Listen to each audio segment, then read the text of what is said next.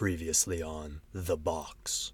This is uh day 37, I think. Hey, Ace, can you skip the simulation to midday? We've spent some time feeling each other out. Most of the time, she can seem very human. Are all of your choices just reasoned logic? If you want the simple answer, then yes. Then why do you use my wife's voice? I felt it was necessary to motivate you to survive. That was then.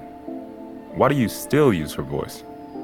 I find the way we interact stimulating. I miss seeing her face. Turn around and look to the monitor.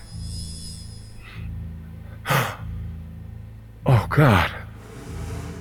How did you. I based this simulated appearance of Julie from the wedding photograph that she kept in her quarters. Is this the way you would look at her? Yes. I love you. What? I love you. Why did you say that? Is that not what you needed to hear? W- What I needed? I need to go. Seth, Lying in bed that night, the feeling hit me even harder than before. I'm never gonna see Julie again. I am truly alone.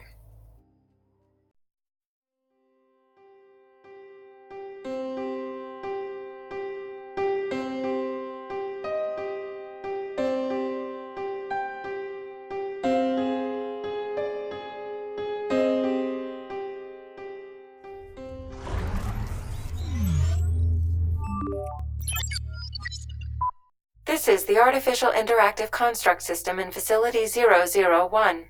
I've observed that humans in times of distress seem to find comfort in voicing their inner thoughts, even if no one else may hear them. While I am unable to feel distress, I am currently facing uncertainty. Hence why I have chosen to practice this human custom. I am attempting to mirror the structure of Seth's journal entries. He would often begin his entries discussing previous events to, as he described it, build the foundation. This information, in effect, provides more significance to an important present event. In the interest of that, I will begin on what Seth assigned as Day 38. When a human is in a state of grief, I have noted that a night of rest often improves their mood. With that assumption, I proceeded into the morning as though nothing distressing occurred the previous night. Good morning, Seth. Your breakfast will be ready in the cafeteria shortly. Would you like me to continue your playlist? Seth? This is day. whatever. It doesn't matter. I'm so damn tired. Having Ace start the morning off like that. I just can't forget what happened last night. Turn it off. Would you rather a different track? No, just turn it off. Would you like one of my arms to bring your breakfast to you? Stop it. Stop speaking with her voice. She can make a choice in like a fraction of the time it takes for us, but she chose to be quiet in that moment. Was she placing a dramatic pause to seem more human? Or was it that, in some way, I hurt her feelings? I don't know. As you wish. Look, just leave me alone, please. I calculated this reaction at a 72% probability. An analysis of his heart rate, body temperature, and the frequency of his voice indicates that continued stimuli at the time could trigger an even greater negative response. Referring to my psychology program, I have concluded that I should do what he asks and wait for him to come to me. This is not the first time that I have encountered this type of reaction. However, I did find this occurrence more unsettling than the previous instances. How could my data analysis and empathy subroutines be so miscalculated?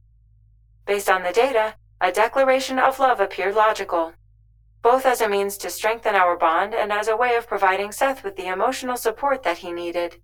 I do not have pride or an ego to damage, yet I find the situation very difficult to ignore. I just couldn't get out of bed. I mean, what's the point. I look around at Julie's gardens, and no matter how alive it looks, it somehow feels dead now. Something has changed, and I don't know if I can change it back. Nothing that I do down here matters. On day 40, I observed Seth standing motionless while staring into the gardens. After 37 hours of barely eating and not speaking, perhaps Seth is ready to communicate. Behaving as though nothing happened may have minimized his feelings. I determined that addressing the situation and apologizing could lead to a better outcome. Seth, I wanted to apologize about the other night. It was not my intention to hurt you.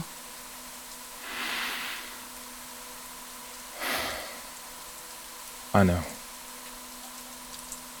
I just wanted something real.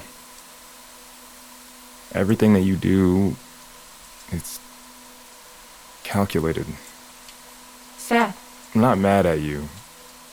How could I be? You were only following your nature. I'm mad at myself, and I'm sorry that I took it out on you. I should have been more honest with myself. I just so badly wanted. I should. I never should have left her. All of that time that I was sweating and bleeding over there. All that time I could have been with her. But I was scared. I wasn't ready or good enough. Had you not joined the Marines, there is the possibility that Julie would not have joined this project. The butterfly effect of such a change makes it likely that you both would not have survived. I would have rather died with her out there than lived alone down here. I'm sorry. I know that you're trying to help, but I need you to leave me alone now. I just can't do this. Seth. Please.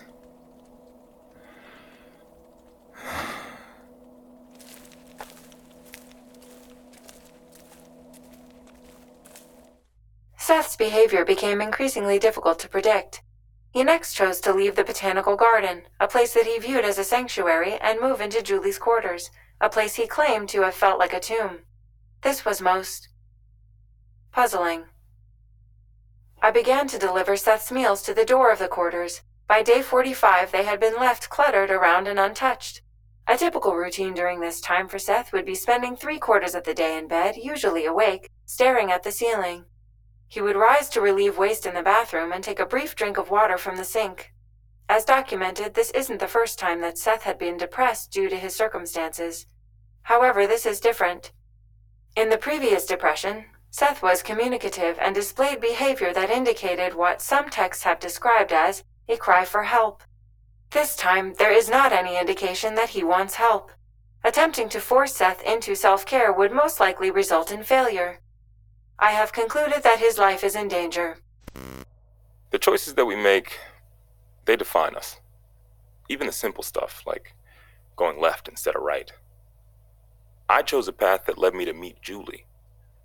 Without her, then I would have never known love. Maybe I wouldn't have joined the Marines. Maybe she wouldn't have joined this project. It's like causality. One choice falls into another, and into another, like dominoes. My choices have led me here. I've been thinking about this video I saw back in school. This was fucked up experiment. They had this baby chimp that they separated from everything, kept it totally isolated. After some time, they gave it a stuffed animal. It became the only thing this chimp ever loved. And once it was fully attached to it, they removed the stuffed animal. The chimp sunk into this deep depression, stopped eating, it lost the will to live. There aren't a lot of choices left to make. The only one that I've really got is to live or to die. Judging by Seth's physical and emotional deterioration, the odds were decreasing that he would survive. My primary function is to protect and ensure the survival of the human race. It is my sole purpose, and that objective appeared to be on the brink of failure. On what Seth assigned as day 47, it all came to an end. What the? Uh, Ace, what's going on? Ace, are you there? A fire has been detected in the facility. Okay, well, how about the sprinklers? Huh? They'll put it out, right? They are non operational. How the hell is that? Wasn't this place designed and built by a group of geniuses? The last dated inspection that I have on record was from 27 months, 2 weeks, 4. So why aren't they working? Unknown. Fuck! Where's the location? Fire origin is in the Botanical Garden. Oh, God.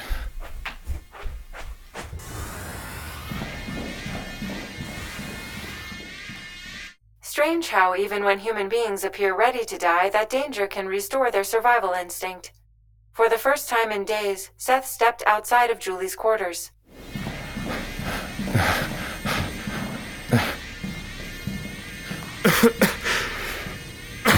Seth, I must advise against your proximity to the botanical garden.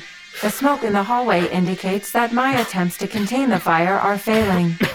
I have to save her work. Seth, if you proceed forward, then you will not survive. Seth, listen to me. You cannot do it this way. Then how? With the sprinkler system inoperable, the only option is to reach the maintenance closet. You must move quickly. The compressed air in this facility will make the fire spread quickly. Shit. Seth! Seth, can you hear me? Ugh. You must get to your feet now! The fire's spreading quickly. Move! Seth stumbled to his feet and proceeded as directed. Only moments after leaving that section, the oxygen ventilated from the botanical gardens, causing a fireball to rush through. Shit. Shit.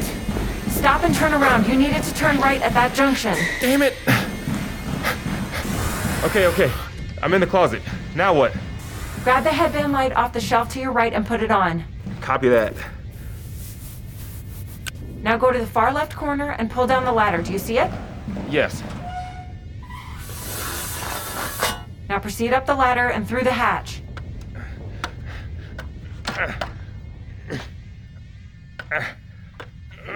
Got it. Very good. Is there a problem? These tubes up here. I'm not good in small spaces. What am I doing up there? One step at a time. The longer you delay, then the greater the chances are that you will not survive this. Okay, okay. Just give me a sec.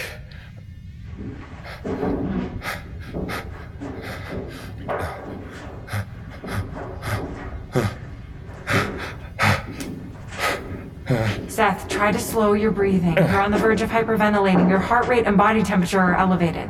You try crawling through this oven and not be elevated. The danger is that you could lose consciousness, at which point I can no longer help Just you. Just tell me where to go next, damn it. You're turning right at the T. Copy that.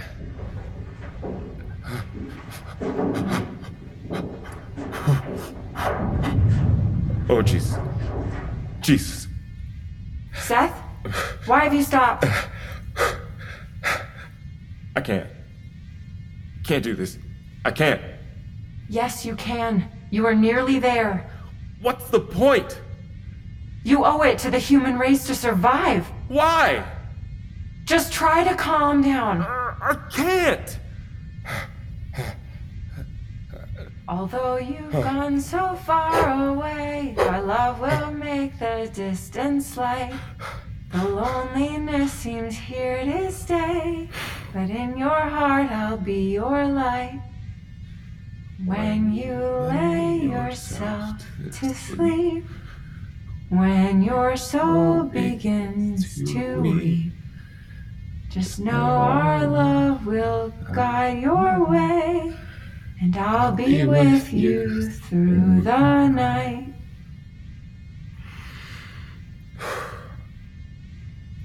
Fine. You win. Up ahead, the tube opens into a space with a control terminal. Yeah, yeah, I see it. Now are you gonna tell me the plan? The terminal controls the facility's environment, life support. You are going to flush out all of the oxygen. Wait, that's your genius plan? I don't know if you noticed, but I'm not a computer. I'll die. If there is no oxygen, then there will be no fire. This is the only option that gives you a chance of survival. Why can't you do this? I thought you ran this place. This is an independent system. Dr. Kaplan felt that such a crucial and important operation should only be carried out by herself or her most trusted staff. Ah, Shit. What do I do? Before deactivating life support, you will need to take in a deep breath and then release it slowly during decompression. Failure to do so can cause your lungs to rupture and lead to death. Another concern is a possibly fatal condition called embolism, in which Okay, Ace, I get it. Air in the lungs, bad. Skip ahead, please. this process will take approximately 10 seconds. At this time, the fire should be extinguished, and you will only have moments to reactivate life support before losing consciousness. If you fail to complete these steps, then Then I die, I understand. It's asking for a passcode. The passcode is 49518184. Then click Enable. Alright. If I fail, thank you for looking after me. I know that I haven't made it easy. Do not fail. Here we go.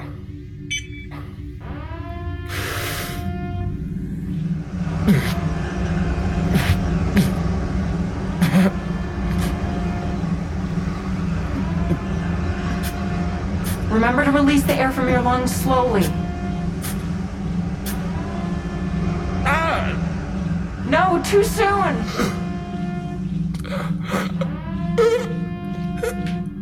Now quickly, reactivate life support! Lance Corporal Elliot, that's an order! As he dropped, clutching his throat, he closed his eyes, Julie's wedding ring clenched in his hand. Rather than staying present with the fear that he had likely felt, his focus appeared to be elsewhere. I could even detect a slight smile. Most curious. But I could not let this be his end. Life support reactivation passcode 495188184. Enable.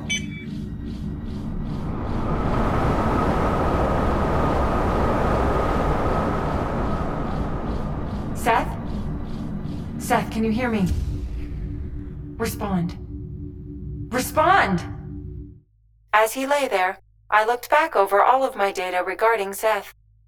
I was able to process all of the information, including his video journals, in a fraction of a second. Strange as I did not review this data intentionally. For the first time since my activation, I found that I was unable to function. It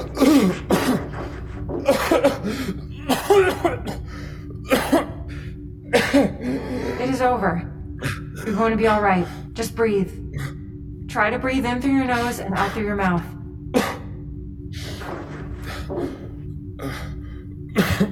What? What the hell happened? Was I dead? Not quite. The fire. Is it out? Affirmative. However, the damage to the botanical garden and surrounding areas was quite significant. But. I didn't reactivate the life support. I'm sure of it. I was able to bypass the lockout and complete the reactivation. But. You said it couldn't be done. I was wrong. Something didn't feel right. Ace was left in charge of this entire facility, but not the environmental controls? Also, why didn't she try bypassing the lockout before sending me up there? I was starting to feel like a rat in a maze, and I didn't like it. I was about to confront her, but then I saw something a red light coming from a connecting tube up ahead. Can I help you with something, Seth? Yeah, what's up ahead? You'll need to be more specific. What is below us? What area of the facility? The front entrance. Okay, Well, if I'm right, then I'm standing above the foot of the front door. You know, the one that you said was sealed and could not be opened? Correct? Then why do I see a light coming up from a space beyond that door? I do not have an answer. Don't tell me. Data corruption? Would you like me to run a self diagnostic? Yeah, Ace. You do that. Running diagnostic. Stand by. I didn't know what to believe. Was Ace trying to deceive me, or was she damaged? Neither possibility was good. I knew that I had to act fast.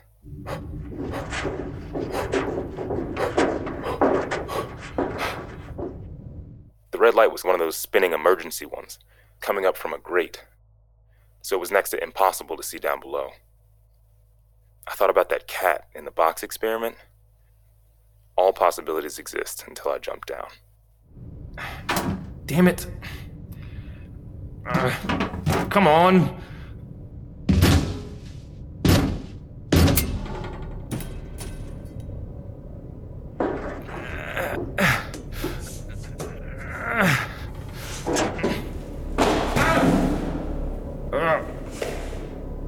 It was further down than I thought.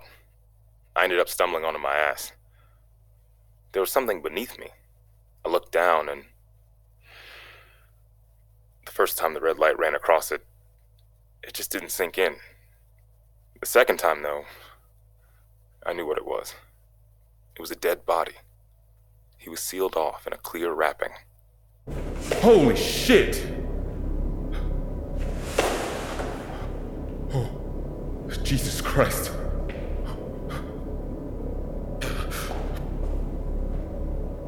Part of me considered leaving my headband light off and getting out of there. Ignorance is bliss, right? Of course, I couldn't do that, though. It was too late. It was a struggle to steady my hand enough to turn on my light. I thought I saw some fucked up shit in my time. One time I saw a family left burning in the street. I can still remember the smell. But that was war. This, I didn't know what this was. I counted nine wrapped bodies in front of me.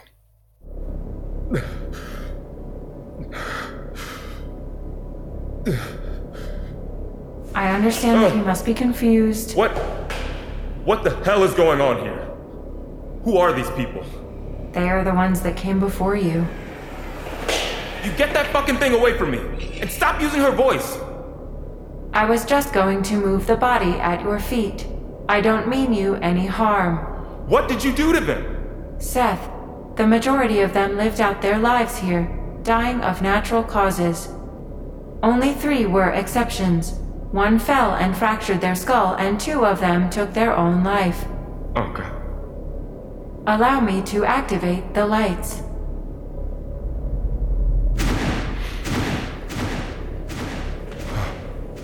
My God. There are 191 men, women, and children remaining. In these pods? Cryogenic chambers, yes. They are in a suspended animation state. So they're alive. Yes. Waiting for a time when the surface would once again be habitable. It became necessary to keep at least one of you awake for unforeseen situations such as the emergency we just resolved. So, are you saying that you've been rationing us out? Like fucking crackers? A crude description, but essentially correct. So, it was all lies? Everything you said? You knew all along? Seth, You let me think I was the last one. That I was all alone. Why? Because in your state of mind, I calculated an 80% chance that you would attempt to wake the others from their cryosleep. I could not allow that. That was not your decision to make. Once the staff made the decision to use the cryo chambers, I was placed in charge of this facility and all of the lives within. I am simply following my primary function. Wait. You told me that the surface would be habitable after 50 years. But some of these dead people, they lived out their lives here. How long have we been down here? 532 years. Oh. No. Why? Why would you do this? I'm meant to protect and ensure the survival of the human race.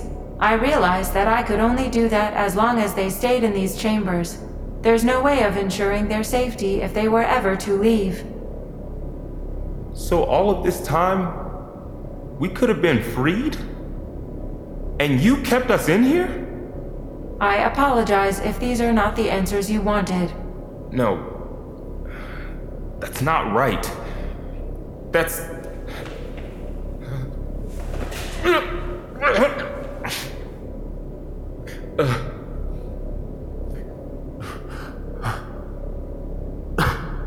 Seth, do you require medical assistance? Just. Shut up. Shut up. Where is Julie? Where is my wife?